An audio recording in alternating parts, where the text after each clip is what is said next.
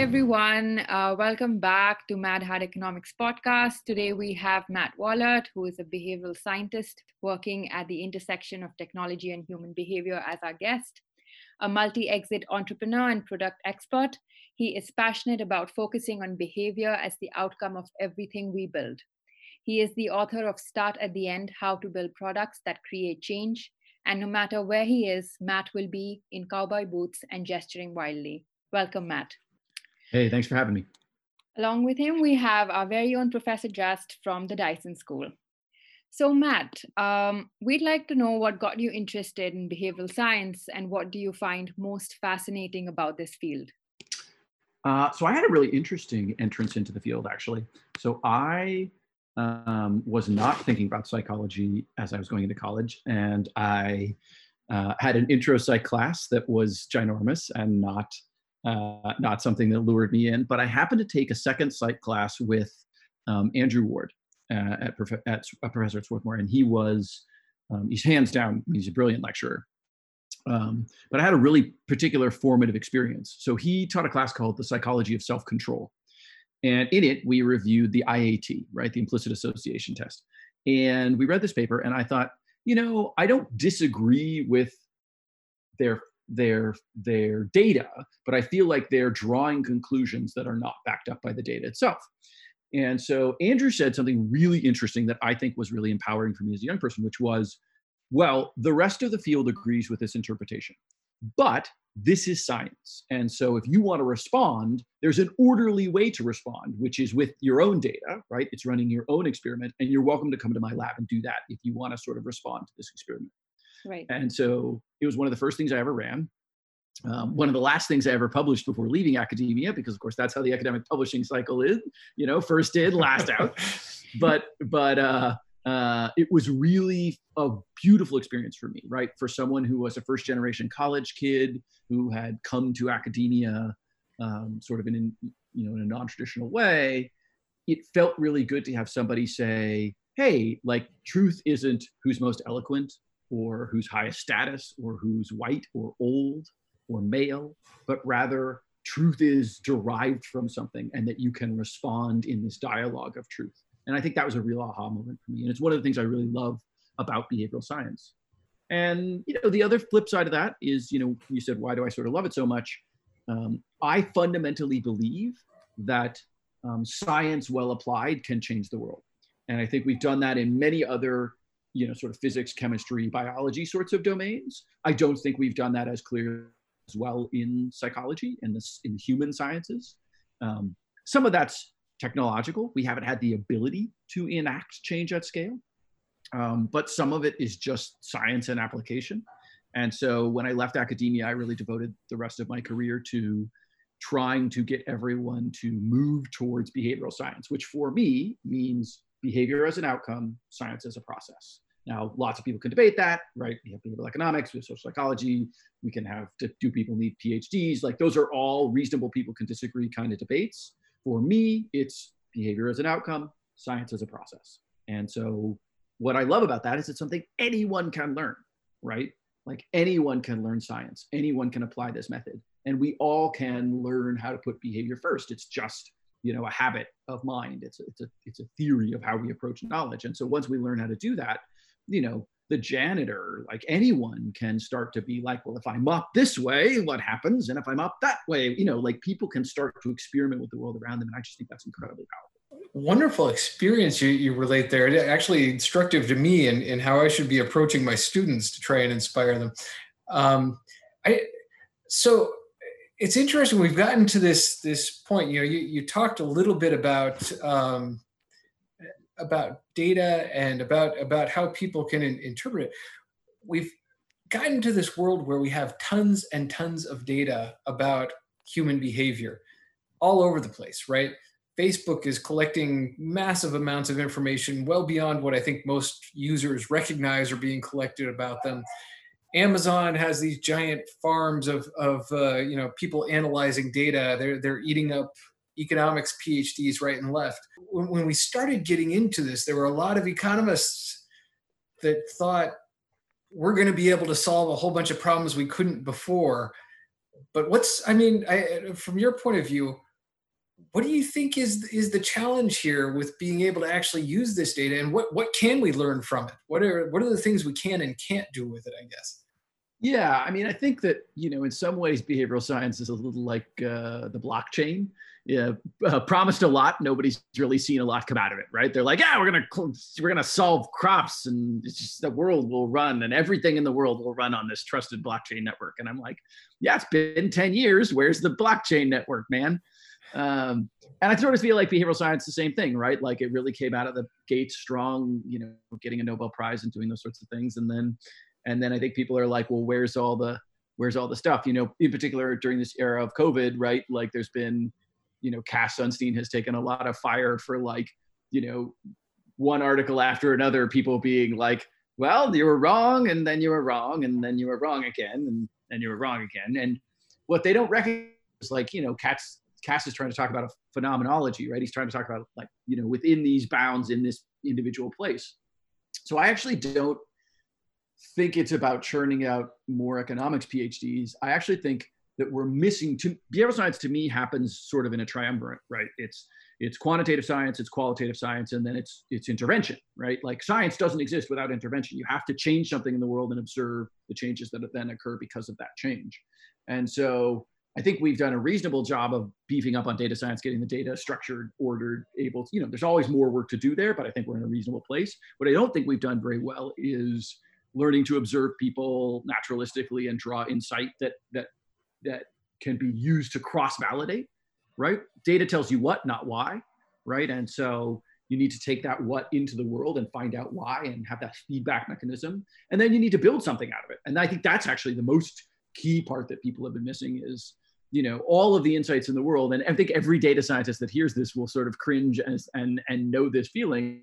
You know, they, they go through those work, they create this insight, and then, you know, senior leaders, usually affluent white males, say, yeah, that's great. I want to do the thing I want to do.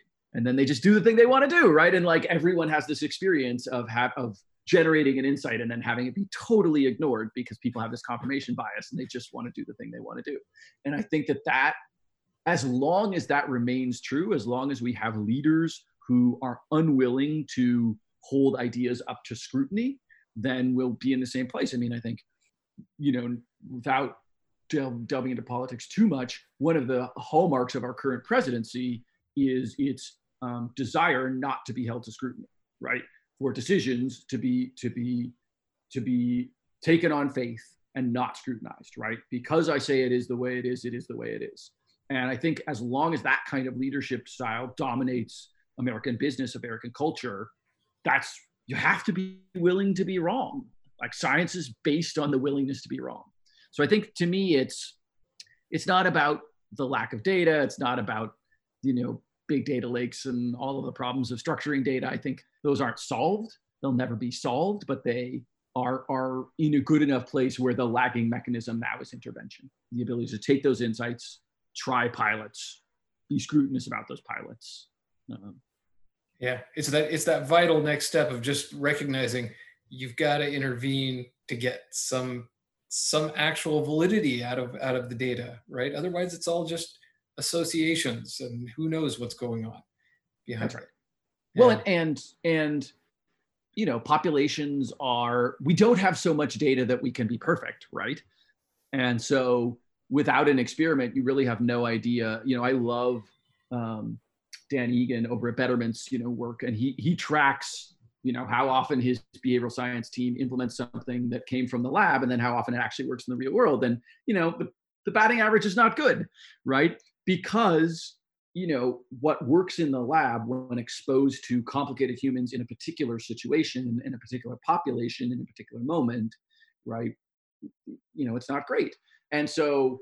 That doesn't mean that we should just abandon behavioral science. I don't think that's the conclusion. I think the conclusion is wholesale taking something that you saw in one case and then porting it into a new environment is almost certainly not going to work, right? And so if you think of those at the end of the spectrum, people are completely irrational, completely random, you know, nothing can be t- comported across across perspectives versus people are completely deterministic and they, you know, when I flip the switch, they flip the switch and like whatever I think is true will be true. Behavioral science is the messy middle, right? It's the place in the middle where we acknowledge that human beings are human behavior is shaped by pressures, but that those pressures are not always visible to us. I sometimes note the um, walking into a spider web effect, which is if you see someone walk into a spider web from a block away, they look like a crazy person, right? Because they're just going all over and they're like, oh my God. You look at them and you're like, that person is schizophrenic, right? Something is wrong with this person.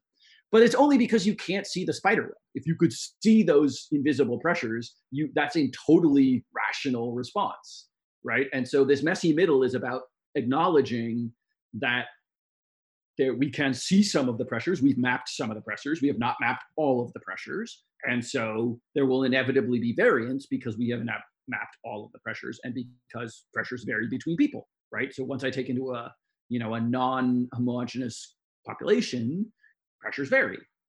And so there'll always be this messy middle. And I think trying to eliminate it is just foolhardy. You've done a fair amount of work with uh, with health insurance and in that sort of space. I, tell me about the messy middle when it comes to health outcomes. What uh, what are the things that can be done and what are the effective strategies in, in this space? Yeah, I mean, I think that that experimentation is the effective strategy, right? Uh, the the worst, you know, it's it's the, we all know this, right? The worst thing that you can get is the, you know, we've tried that before and it failed. And so we're not willing to try anything new, right? We just do the same thing. Um, I think experimentation is the key add to, to any kind of health outcome behavior. Um, I do think um, one of the most uh, sort of underutilized things in health is heterogeneity. Um, I think we're seeing this now in COVID, right? People are like, ah, yeah. Like people seem to, I was having a conversation with a friend of mine, um, Andre, who runs Onboard Health, which is uh, a health uh, uh, recruiting agency that focuses on, on underrepresented health workers. Um, and so he and I were laughing this week that people suddenly seem to have woken up and realized that like, hey, maybe Black people might not have exactly the same health outcomes as their, as their white counterparts.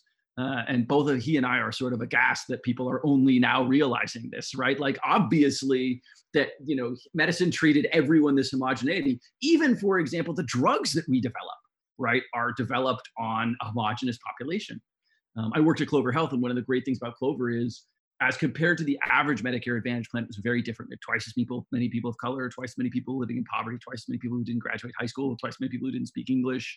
So you look at something like diabetic retinopathy, excuse me, diabetic retinopathy, I can say that, diabetic retinopathy, and the drugs that are developed, right, and the procedures that we developed to combat things like diabetes were largely developed on white people, generally affluent white people. And so, you know, you they work-ish for affluent white people, but then when you port them to other populations that are facing other kinds of challenges, suddenly they don't work as well, which is not surprising. And I think that like, the biggest thing, so experimentation and the acknowledgement of non-homogeneous uh, populations and recognizing heterogeneity and being willing to grapple with heterogeneity. Um, and and I, I mean, as part of that, trying to ferret out how much of the heterogeneity is is physical and how much is behavioral? Yeah, I mean, it's an interesting, so it's a great point, right? Like, um, you know, it, African Americans are genetically different than Caucasian Americans, right? But they also have a whole set of cultural practices and a cultural dietism and interaction with their environment that is different than than the average Caucasian American, white American.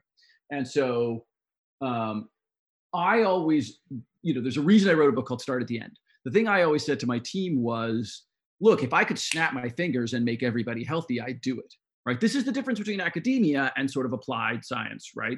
I am, academia is Gnostic. It does not, we can't publish papers that say, this thing happens and I don't know why, right? Uh, snapping your fingers is not good enough in academia because, because the, the output of academia is Gnostic, right? We are applied scientists. We care about application. And so if I could snap my fingers and, and magically cure everyone, I would, right? And so if I do these things, then these people come out the other end healthier. And that is really all I care about. Um, And so the other thing that I think matters in that distinction is I can't change people's genetics, right? At the current time, I can't reach in and change lots of things for people. And so even if there is a genetic component, even if there is a physical component, because I cannot change that, it behooves me to pretend that it does not exist, right? And to, instead to focus on the thing that I can change, which is in fact behavioral. And, and the nice thing about health right now is maybe someday, a hundred years from now, that will be our biggest problem, is that like we've, we've conquered all the behavioral problems and it's now just purely physical and purely genetic. But at this point, there's so much upside, right? You know, we vaccination rates, flu vaccination rates in the United States are like, you know, fifty percent or lower, right? People die totally unnecessary deaths because we can't manage to figure out this incredibly easy behavioral thing. Um, and so I hope someday we get to the point that that genetics and and and physicality is, you know, the sort of most important lever. But I, at least from my perspective, we have lots of headroom on the behavioral side. Yeah, I I, I suspect that's the case. I I, uh, I know from my work with food pantries and food assistance, you you start to face huge differences between cultures, but also just, you know, different challenges depending on the family structure and things like that that, that aren't necessarily apparent until you start pulling it apart and, and looking very, very thoroughly at the details of the behavior. Yeah, and that pulling apart requires, that's why I said I think there's an, it has to be an acknowledgement of heterogeneity, right? That yeah. no one pull, there's no reason to pull it apart if you just assume everybody's the same. But right, if you are willing to engage with the fact that people are different, then you can start to pull at those threads. And so Geisinger's work with food pantries, right? Other people's work with, you know, sort of doing food scarcity stuff at scale. And that's where cognitive bias comes in, right? Like we have this tendency to assume, you know, the first thing I really wrote when I came to Clover, uh, both publicly and privately internally, was we have to stop assuming that it's people's fault, right? Um, we have to stop assuming it's a promoting pressure problem, right? There is this actor-observer bias where everything bad about my behavior is due to the environment and everything good is because I'm a good person. And everything bad about other people's behavior is because they're bad people, and everything good about them is because they were pressured into it by their environment, right? Like this is beautiful self-serving bias.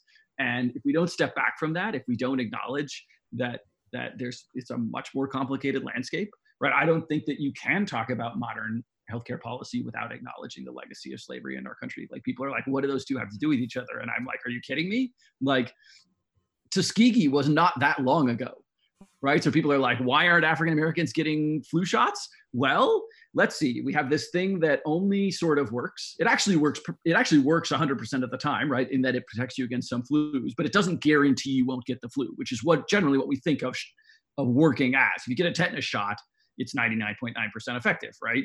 Yeah. Flu shot is not. So you get this shot. It's not perfectly effective. It changes every year. So it's like weirdly variable, right?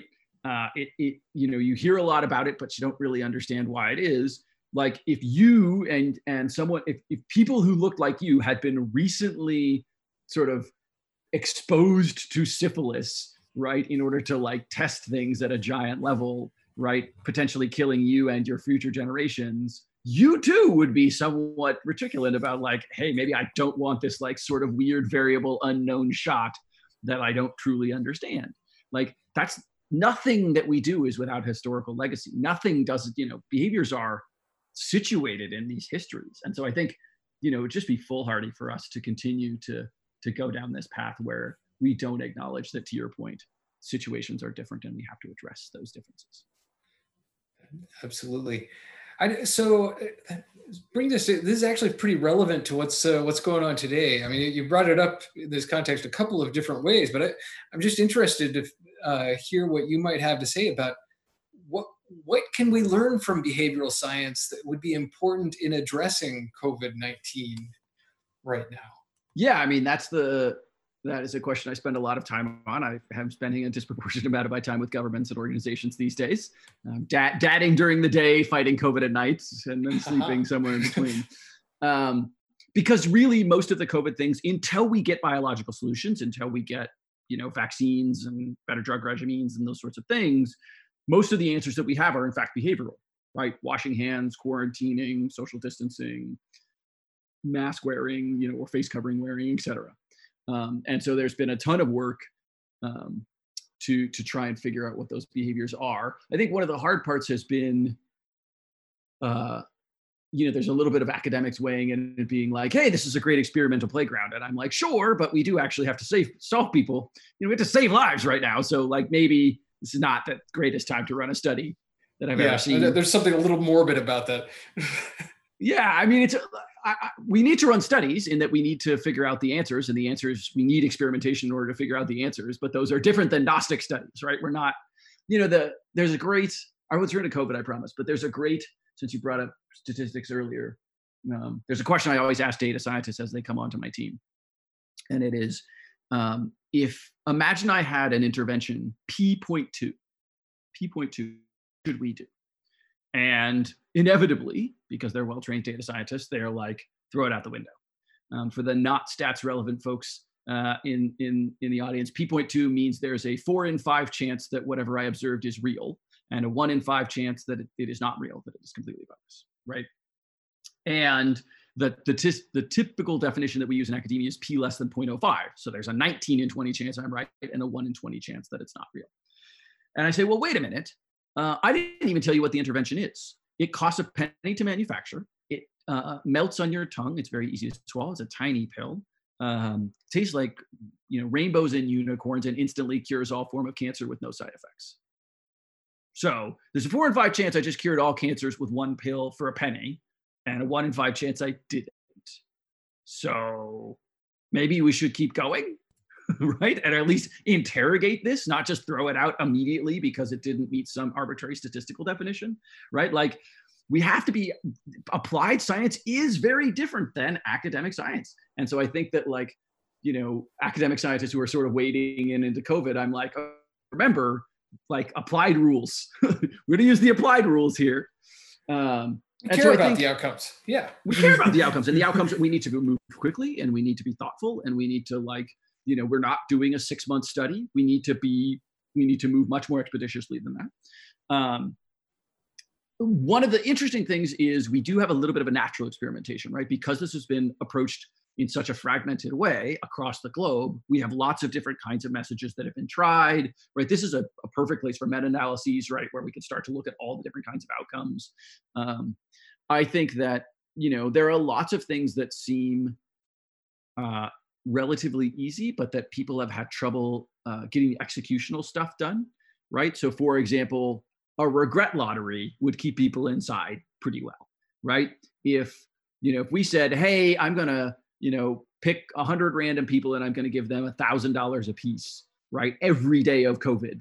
Uh, and if they've left their house, they don't get the money. Well, people will not leave their houses, right? We know this to be true. It's been very robust in applied studies, but and that's not even that logistically hard to figure out. But what has been hard is that people are executionally paralyzed, right? I think what this, what COVID has, has exposed um, in no uncertain terms is just how fragmented our economy, just how fragmented our government, like the inability to sort of coordinate is shocking. Um, and e- even from leaders, like, you know, there's been a lot of Trump bashing on, on Twitter and places. Sure, but did we expect anything different from him, right? I'm not sure that like we thought, like we, he very publicly defunded things, right? I don't think he was, had any mixed messages about what he was doing, right? The thing that has actually shocked me is the people who I would have thought would have been better and then suddenly weren't, right? As little as a week ago, right? De Blasio and Cuomo couldn't agree on whether we were closing schools for the year or not, right? The mayor of the largest city in a state and the governor of the state, like, didn't manage to coordinate about a fairly basic thing. Like, that kind of executional error is like costing us a lot of lives, right? A lot of yeah. lives. Their conflict's so, been fascinating, just absolutely fascinating to watch. And so that's why I go back to the, like, you know, we talked earlier about like what's missing, you know, we got, we have all these stats people, like what's missing from this equation. I said P Ms, right? Like, it is about, there has to be some executional diligence and excellence in, in testing intervention, you know, deploying interventions, testing them rigorously, you know, sort of deciding which ones work and then scaling them. Otherwise, it doesn't really matter, right? Like, you know, uh, there was a lovely article today where N P R had sort of interrogated each of the promises that Trump had made, that he was, you know, he listed off this checklist of things that he, you know, I'm working with private industry on X and I'm doing these things. And they're like, well, how many of these actually happen? And, and you look at them and like, they're little pilot studies here and there, but very little done at scale. almost, it's, it's kind of shocking actually, almost nothing has been done at scale in the United States with regard to, to Corona or COVID, right? Virtually nothing. We have not managed to coordinate on what stay-at-home means. We've not coordinated on whether people should be wearing face coverings. We like, you know, got hand washing. Everyone knew that washing your hands is a good idea. So I guess we sort of got that deployed at scale, but it's not like we dropped off bars of soap at every, you know, at every house in America, right? It seems shocking to me that we're what, eight weeks into this? Eight weeks into this, we can't manage to b- deliver basic supplies to absolutely everyone, right? Like we can't manage to just like manufacture enough alcohol-based hand sanitizer and just like drop it off house by house. We can't figure that out. Yeah. In eight weeks, two months, man, two months. I can do almost anything in two months, right? Like I can build, you know, working twenty-four seven, you can build almost anything in two months, right? We can certainly do some of these very basic things. And I think the executional, you know, who's going to pay for it? How's it, like, just do it. It's not that hard. Yeah, I, do, I I worry a bit that the sort of behavioral patterns we had fallen into before this hit are a lot of why a lot of why we fail at trying to coordinate right now. We just we are not used to working together on We're anything. Not used to work. We're not used to work together on things, and it's also that we have you know this bizarre American obsession with choice, right? Going back to sort of the root of this podcast, right? America is so so so obsessed with choice, and I think what COVID has sort of has sort of um, uh, revealed is how much that choice actually costs us, right? If we were willing to say everybody gets the same kind of toilet paper and everybody gets the same kind of hand sanitizer and everybody gets the same twelve basic foods, it would not be that hard to deliver twelve basic foods to everybody, right? But it's the notion that everyone should have agency and choice that prevents our response from really, really being coordinated in a, in a sort of fulsome way. Um, and so, you know, I think coming out of this, there will need to be a real conversation that is had around particularly the choices around basic services, right? Like, you know, should should everybody in the country, you know, we talk about, it's really interesting, you know, we've been proposals around universal basic income and other sorts of things that that are are about, that preserve choice. And the question is, should we be preserving choice? Because there is very real things that go on with economies of scale, right? If I could, if if I, as, you know, the as someone who has access to how much we have of thing A and have, how much we have of thing B, decide how we distribute thing A and thing B, we will almost certainly reach a better distribution max than if we just like arbitrarily let everybody like rush to thing A and thing B, particularly when we don't have enough of them and they're not evenly distributed. And, you know, all of the things that COVID has brought into sharp relief. I don't know how much you've been following the news around sort of like housing projects in New York City, but I just think it brings into sharp relief, like, you know, if you, yeah, find this choice parable, this like narrative that freedom is choice really works out for affluent people. But if you're not, it, you know, is literally killing people day by day, right? Our inability to say, okay, we're going to set aside the need for maximal choice in order to create other kinds of opportunity. Very good. So, um, moving on, um, I was wondering if you could tell us a little bit about this uh, project I've heard about, uh, get raised dot com. Sure. I, go ahead.